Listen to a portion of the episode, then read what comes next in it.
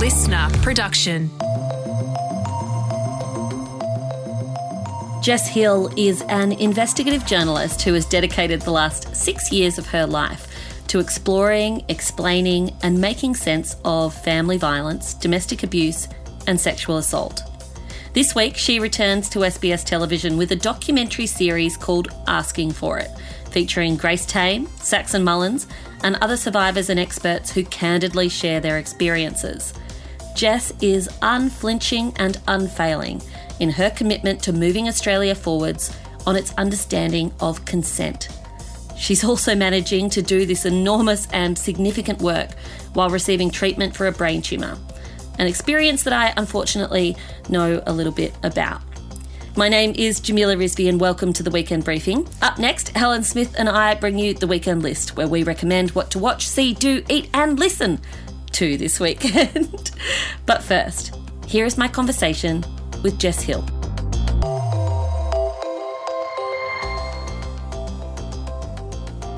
Jess Hill, welcome to the weekend briefing. Thanks for having me, Jam. I am so thrilled to have you here because we have you in an action packed week for you because your new documentary series, Asking for It, has just been released. And I know you're coming to us fresh off the experience of watching it for the first time on the big screen and in a theatre. Can you tell me what that was like? Yeah, so we launched it in Paddington on um, in Sydney on Monday night, and everyone, I mean, a lot of people in the series were actually in the cinema. And so that in the first episode is a yeah pretty heavy hitting episode. We we meet um, Saxon Mullins, who many people will know already, and and we start to hear her story. She is absolutely central to the story of, of consent and our movement towards enthusiastic consent.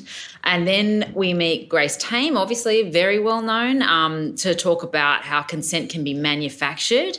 We also meet Lauren French, um, who's the head of education at Body Safety Australia, who is just amazing um, as a teacher and as a um, interlocutor on consent.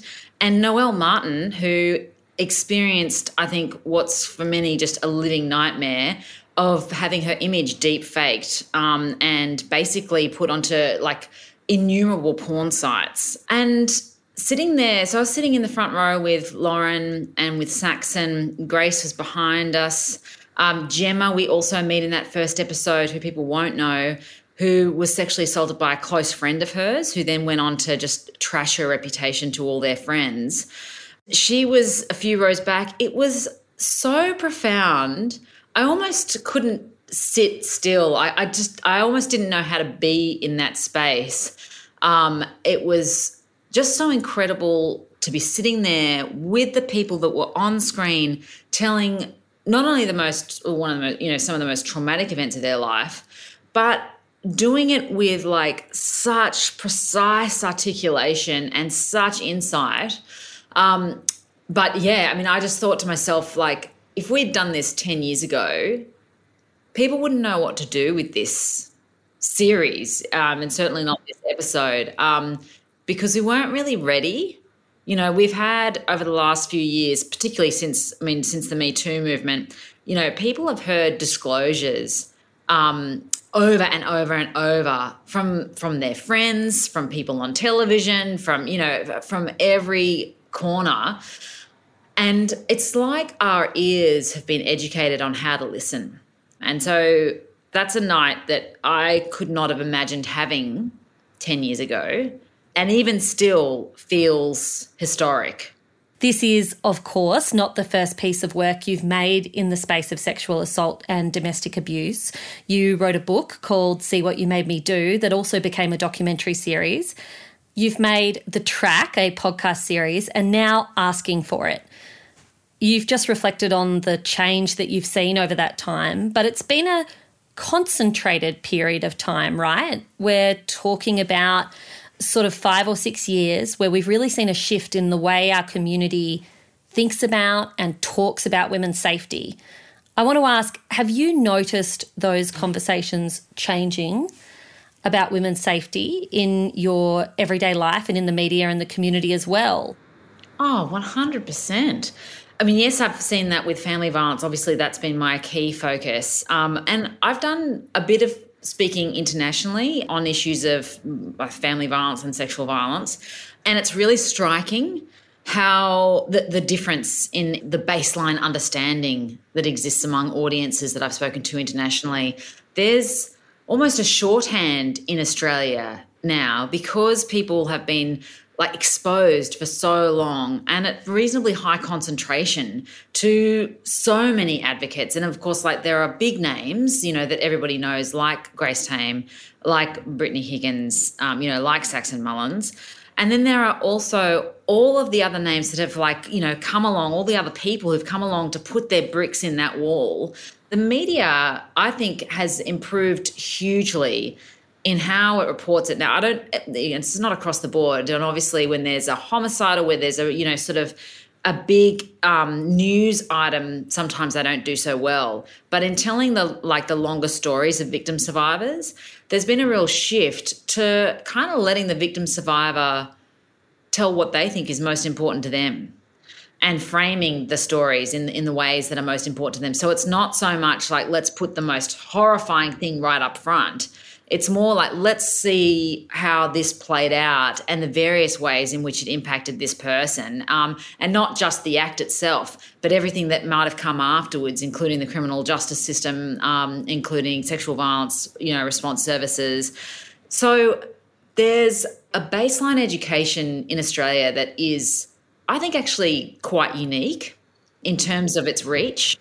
And that's I think, incredible. Um, and, and, it's partly due to the fact that we're a reasonably small country population wise. And so these people can have a huge impact um, and be sort of known by most people and have their stories, you know, known by most people because we've got this sort of concentrated media. I was reading a piece by you for Women's Agenda where you spoke about the fact that this is certainly not the first consciousness raising moment in the space of sexual harassment and violence. But Me Too and what has happened subsequently hasn't just been a conversation between women as it has sometimes been in the past. This has been a conversation very much aimed at people of all genders, and it has brought men into the spotlight and forced them to sit up and take notice. What do you think can flow from that in terms of making change over the coming years? What is possible now that perhaps wasn't possible before? Yeah, so I mean, Me Too made men sit up and take notice because women weren't just saying, "Oh, I have been raped" or "I've been assaulted." It was like, "I have been raped or assaulted, and he was the one who did it to me, and I'm going to name him." Um, that was totally different from previous consciousness raising movements. And I think that, you know, over the last few years, we've had pretty volcanic anger from people who uh, have been sitting on on these experiences sometimes for their entire lives, um, from people who've only recently been assaulted and just cannot believe that this is still happening, you know, in this day and age, um, but and also just at the sheer volume of particularly sexual violence, but I mean also family violence and and the gigantic impact it has on victim survivors and the ways in which perpetrators seem to get away with it so often. And I mean, you know, convictions aren't the be all and end all of accountability, but when you look at fewer than 1% of rapes ending in conviction, there's not a lot of other ways that we actually do provide accountability in this country. So that means that, you know, almost every rapist is getting away with it, as lawyer Michael Bradley says in the series. So we've had this anger about all of this. And a lot of the message has been men, you need to sit down and shut up because women need to talk, you know, and you need to listen, which has been absolutely appropriate. Um, and I think there's been a lot of talking and, and some listening, not from everyone, um, but certainly some listening. And I think where we're at now is a really crucial junction. I've started to feel this last year and, was chatting to some men who work in this sector, particularly with boys and men, about like, okay, but where do we go now? Because we've had this anger, we've had marches in the streets, um, we've had appeals to politicians, but we can't do it without boys and men. So, how are we going to bring boys and men in? And in the meantime, what we've actually had is a backlash which is unavoidable, I think, in, in these, that we see repeatedly. But we've had figures like Andrew Tate, Jordan Peterson, and others trading on appealing to boys and men through mental health, but actually sort of bringing in the back door this like truly anti feminist and misogynistic narrative about men's natural right to control and sexual domination. And I think a lot of boys and men are either seduced by that or horrified by it, but feel themselves trapped in the middle, like where the feminist movement sort of doesn't really want them. They kind of can't say anything right, or, or they shouldn't say anything at all. And then this movement over here seems kind of a bit over the top, but they're saying, come on in. Like, we want you. You're great. You're not toxic. You're not a potential and they're full of shit. So from here, the next few years have got to be a delicate coming together. I'm not suggesting that that's easy, um, but if we have boys feeling alienated, that's not going to make them want to come along on this consent train. You know, it's going to make them, you know, some just double down and resist. How does the feminist movement do that? How does the movement work in a way where we're not eating ourselves alive? Uh, let me be clear. This is a space where a lot of people feel uncomfortable praising men for simply doing the right thing, for simply doing what should be expected as fellow human beings. And I think a lot of feminists worry that we don't want to be in a position of valorizing or glamorizing the bare minimum that should be expected. How do you bring men and boys into the conversation and entice them into the conversation and make them feel part of the solution without celebrating behavior that really should just be what's expected of them in the first place? Yeah, I don't, think you need to do that at all, to be honest. Um, I don't think you need to valorize um, boys and men. I think that more more to the point is we need to acknowledge the difficulties they have, um, particularly young teenage guys with sex and the pressure that they feel um, to perform and the sorts of pressure that you know porn consumption puts on them. Um, I think we need to pay heed to well, what's so attractive to them about people like Jordan Peterson and Andrew Tate. What, what's the attraction? And the attraction is um, validation. You know, validating that this is really tricky you know for, let's like i mean let's like leave people aside who are like intentionally preying on people um on preying on women. But talking about you just garden variety teenage guy who you know feels a lot of pressure to lose virginity um, sort of as quickly as possible um, feels pressure to sort of be to show that they're in control all the things that we know. And this is why feminism is for men and women, um, all the things that feminism has said, like this is all the pressure that um, the gender pressure that you know that men are under too. Um, you know, it's what we call patriarchy. Like this is the code that everyone's living under, and the yoke that people are living under. And one of the advocates in the series, Richie Hardcore. It's a hilarious name. Um, he is not a porn actor. Um, he's a Muay Thai fighter, and you know someone who's been really. I mean, it is a name. yeah, it's like you know. Um, so, but he's he speaks to boys at high school, and he does both.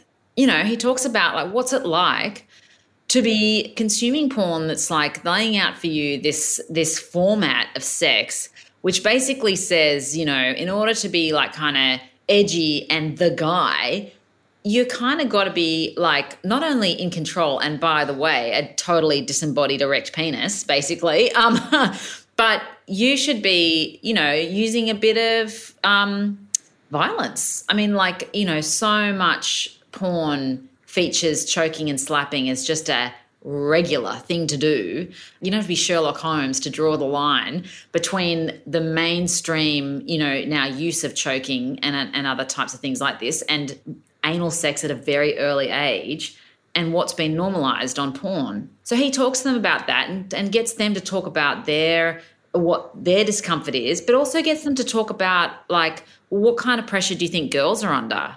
He comes in being interested in what they have to say. It's a conversation, not a lecture. Exactly. And that's what one of the boys in the third episode, who's like, I think he's like school captain, he's got ribbons everywhere, and he's actually like a total ally.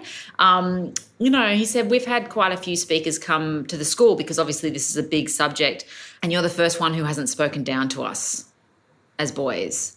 I, and for me, that was just like red alert. You know, like if we're doing all this work, And then boys feel like they're being talked down to, not because they're a bunch of entitled twits, but just because they're not being sort of engaged. Um, that's that's a problem, you know, and that's a problem we've got to fix. And yeah, it, they don't need cookies.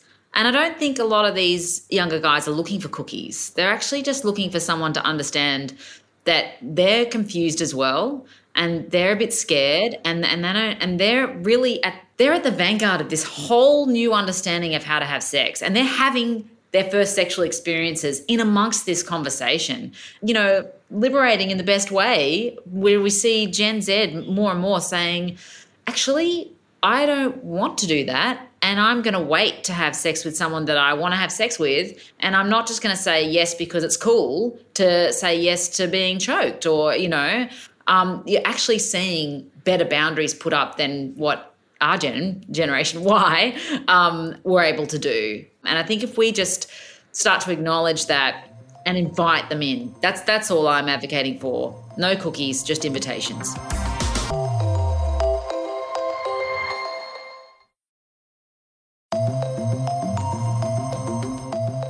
Jess, you've been working in this space for a while and very intensely. How do you protect yourself? It's an odd question to ask. Uh, you're a journalist, you're working with people who have experienced very serious trauma, and they're the ones who need support from you as you're going about your journalism, but there is also a vicarious trauma that happens. How do you hold caring for the people you're talking about on the one hand and maintaining enough distance to protect yourself on the other? Well, I've never done that very well, um, and much to my own detriment. And in fact, it probably wasn't until last year when I had a seizure and then I, you know, had a recurrence of this brain tumor that I'd first had 10 years ago that I actually had no choice but to look after myself. And I felt like this is not just an elective anymore. Um, this is you deciding whether you want to see your five year old grow up, especially when you have, you know, cancer in the brain, as you well understand, it's that feeling of like everything feels really relevant. And this may be for people who have other types of cancers too, but it feels even more that you have to be careful of like things like stress and things like, you know, massive like overloads of cortisol. And because we don't know what causes brain tumors, we don't know why they recur. But I think it's it's a fair bet that like the more even you are in your life and the the better cared for you are the better chance you have of keeping things stable. And so for me it was like knock knock uh, you need to stop now. Um, you need to stop taking responsibility for everyone's well-being. Because there's a lot what people don't see behind the scenes is um, both the responsibility that you carry as someone who is presenting these stories and the ongoing interactions you have which are actually amazing. And I've become close with so many of the victim survivors and sector workers that I've worked with over the last few years and have an incredible friendship group and network now. But, you know, but it's a, um, it's a very heavy traumatic space and there's a lot that goes on in it. And then there's also politics you know in the background as well which is hard to navigate. Now i make you know choices and i and i don't sit and and agonize over things and, and feel like everything is 100% my responsibility. Um, that people are going to have certain reactions and that can't be helped and I'll do my best to make sure that everyone feels validated and safe. But in the end I can't determine how people feel or, or what people are going through. I can't stop people from you know trolling them online. I can't be God. Um, and so that realization is helpful.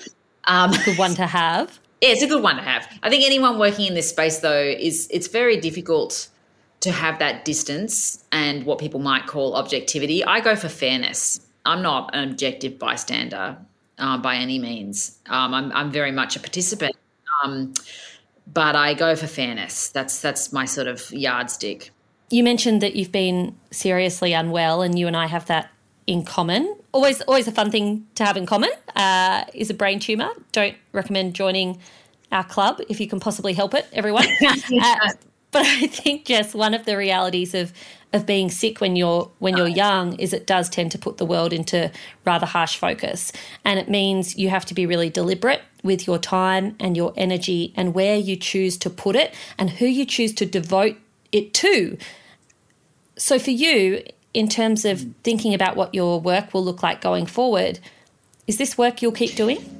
Yeah, it is, but I'm changing the way I stay, I think. Um, and part of that is recognizing that I can't keep marinating in um, in just the trauma of it. Um, and so a lot of it is sort of I mean, it has been also, you know, very solutions focused and and um, trying to find the way through. And I think more and more, I'm I'm sort of pulling the lens back to like, how and why is this all happening? Why are we still here um, in terms of fighting for women's rights, but fighting for the rights not to be sexually violated and coercively controlled? Um, and so, in pulling back that lens, I'm really looking much more at the broader cultural um, issues and, and power generally. Um, and, and I guess what's beautiful about this series and quite unexpected, and, and this is very much to do with, I mean, not just Saxon, but very much Saxon's energy and what she brings to this movement and others, is that in in the consent conversation, at the core of it is the world that we're trying to create or the world that we're trying to move to, which is one that is based on mutuality, on connection, on respect, on satisfaction, on pleasure, and love. Not love in the necessarily in the monogamous sense, but love in terms of loving, you know, one's neighbor, loving the person who's in front of you from that human perspective um, enough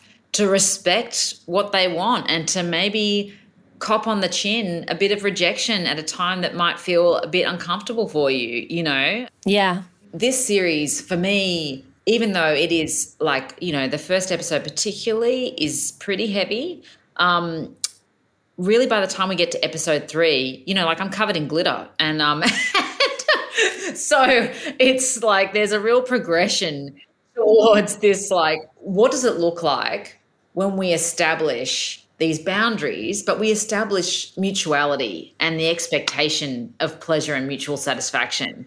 And what it looks like is incredible, you know, and it's not moralistic and it's not prudish and it's not about modesty culture.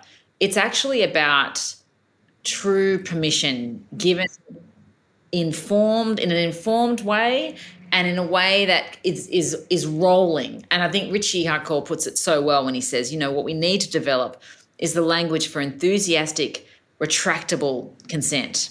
But when you're talking about consent, already you're talking about you in in that in that term is the plus side and what happens when consent is properly negotiated, which is you know better sex, better relationships, better society, you know so i've actually found um, you know in the last week doing um, interviews for the series that it's it's been really uplifting and i've come out you know even towards the end you know we're like kind of laughing about it and, it, and it's come out feeling like this is good what we're working towards you know and it's coming out of hellish experiences but it is moving towards something good. That's what we're that's what we're fighting for Jess, thank you so much for being my guest on the weekend briefing. Thanks, Jam.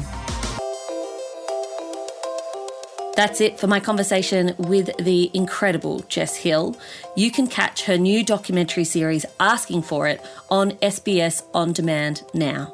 Don't go away, the weekend list is coming up next.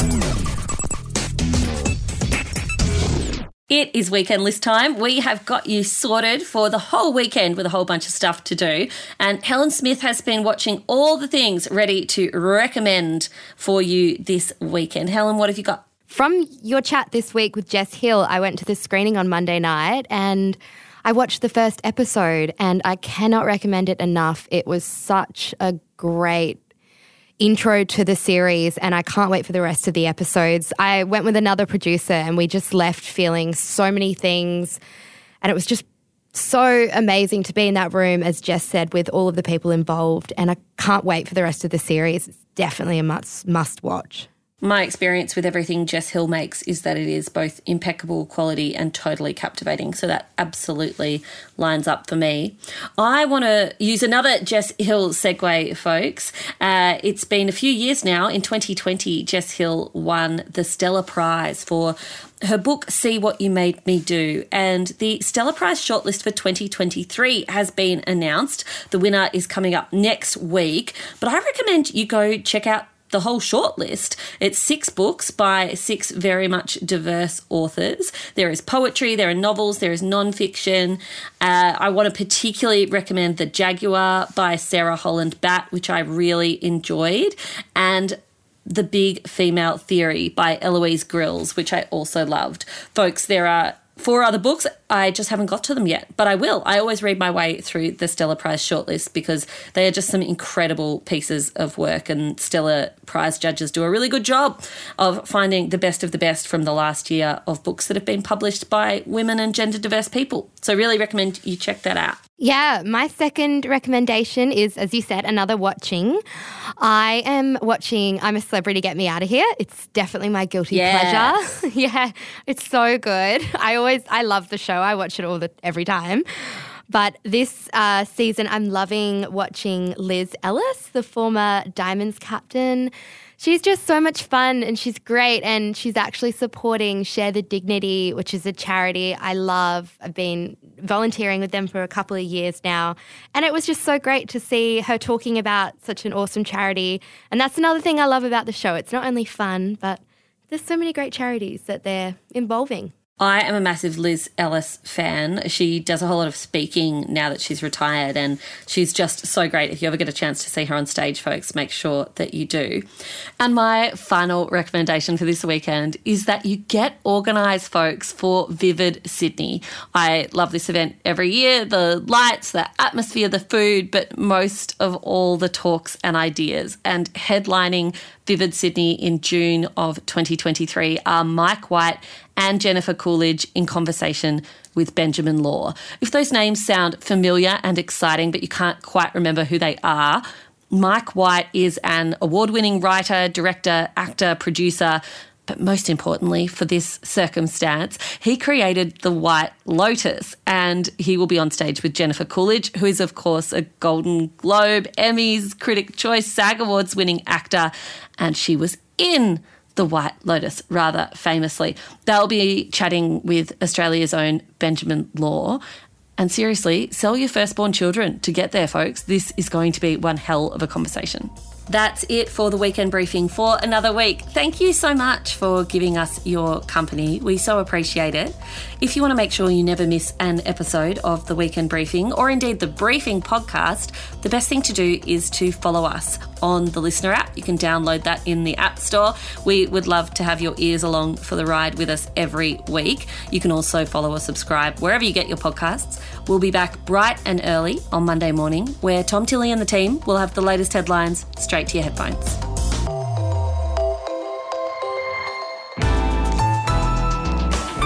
Listener.